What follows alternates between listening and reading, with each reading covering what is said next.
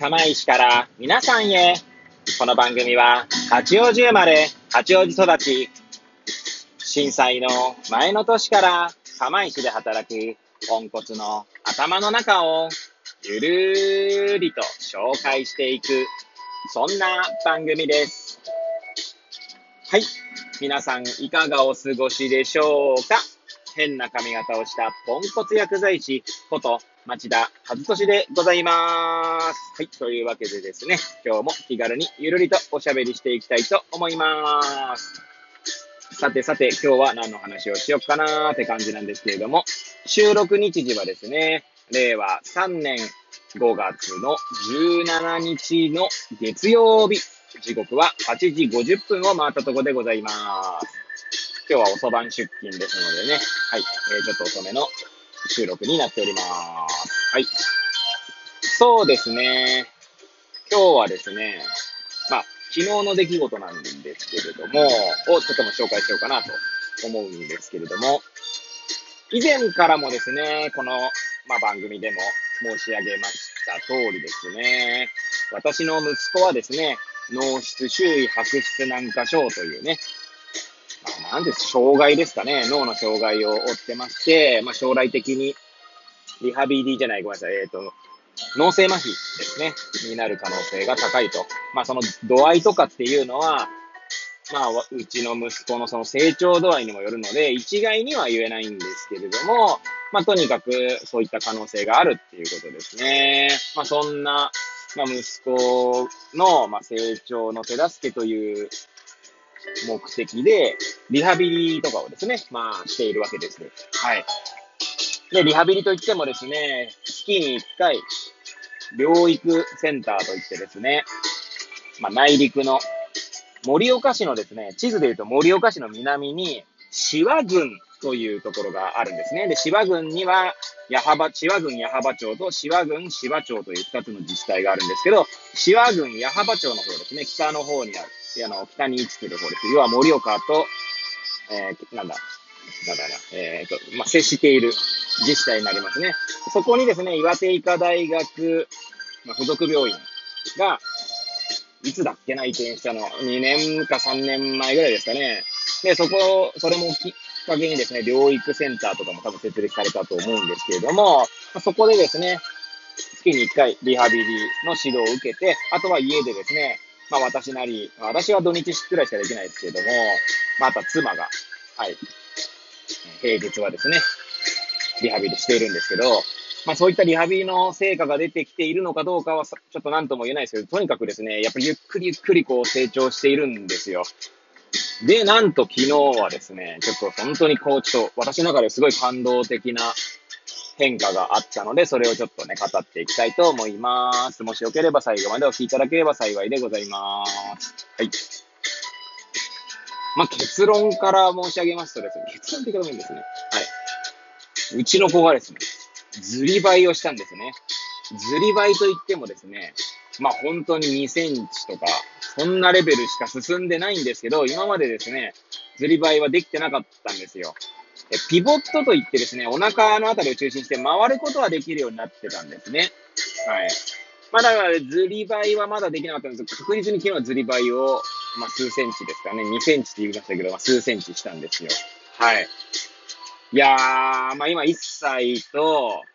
えー、何ヶ月ですかね。1歳と6ヶ月か7ヶ月ぐらいになると思うんですが、生後ですね。ただまあ、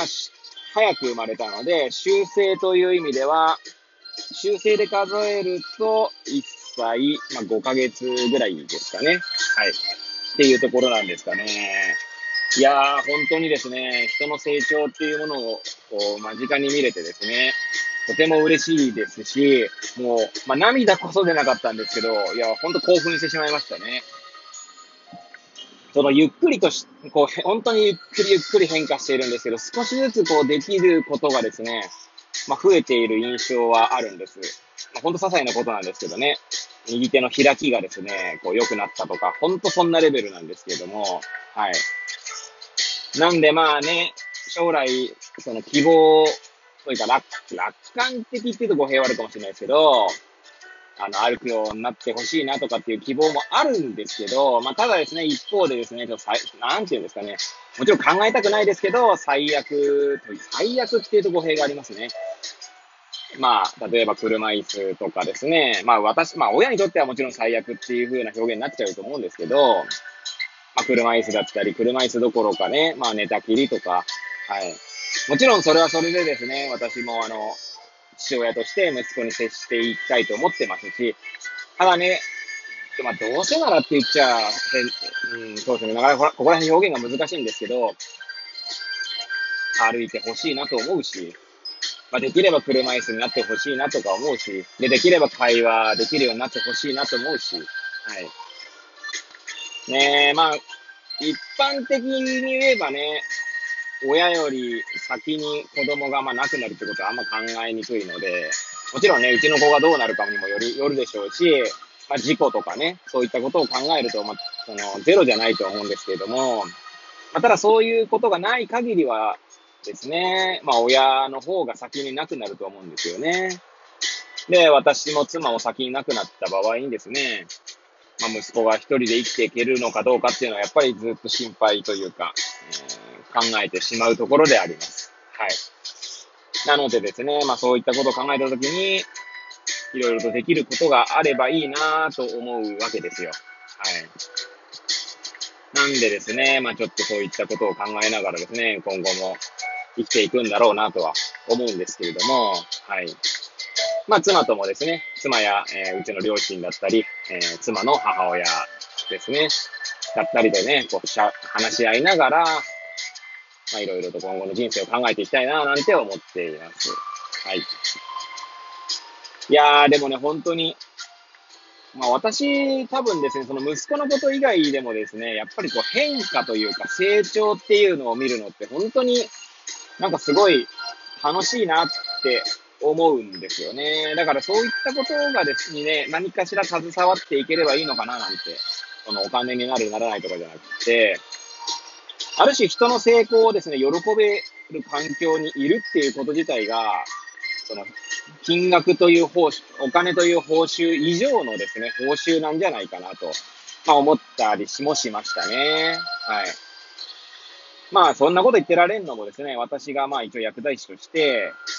それなりにもらえているから言えるのかもしれませんけれども、はい。なんかこう、人が何かをできるようになるっていう瞬間って、本当に、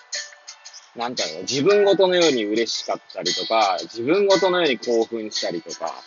自分ごとのように幸せだったりするなぁと、昨日の息子のずりばいですね。今後ね、もっとずりばいもできるようになると、まあ、希望も少しは持てるのかななんて思ったりはするんですけどね。一応、リハライビリの先生からはですね、目安としては2歳で、こう、2歳の時点で、まあ、自分で座っていられる。まあ、手をついてもいいとは言われましたけども、が、まあ、目安になるとは言ってましたね。はい。まあ、それがどの程度のことを指すのかっていうのは、まあ、今後も先生とね、話し合いながらですね、やっていきたいと思うんですけれども、はい。まあ、とにかく、ほんの少しずつでもですね、成長が見れる。そしてですね、まあ、うちの上の子なんか見てるとですね、もう、ちょっと高、例えば保育園に行ってですね、まあ、保育園に行ってるんですけど、まあ、一日、まあ、普通に平日とかって、朝と夜しか私、ね、仕事終わってから仕事の前ぐらいしかまあ一緒に入れないわけじゃないですか。そしたらですね、本当にこう一瞬のうちなんかこうできることが増えたりとかするんですよね。なんかこう、スピードがやっぱ速いので、え、こんなことももうできなったのみたいな。まあそれはそれでね、あの、楽しいんですけれども、はい。なんか、ゆっくり見れるっていうのはそれはそれでね、まあ悪いことじゃないななんても思ったりもしますし、まあ、娘なんか見てるとですね、上の娘なんか見ていると、まあ、すごい極端なことを言えばですね、何もしなくてもですね、歩けるようになるし、何もしなくても話せるようになるしっていう、もちろんね、そういうことはできないっていう子がいるのは100も承知で言ってますよ。うん。まあ、なんせうちの下の子はそうなので、はい。で、まあ、そういったことを考えるとですね、いや、だから、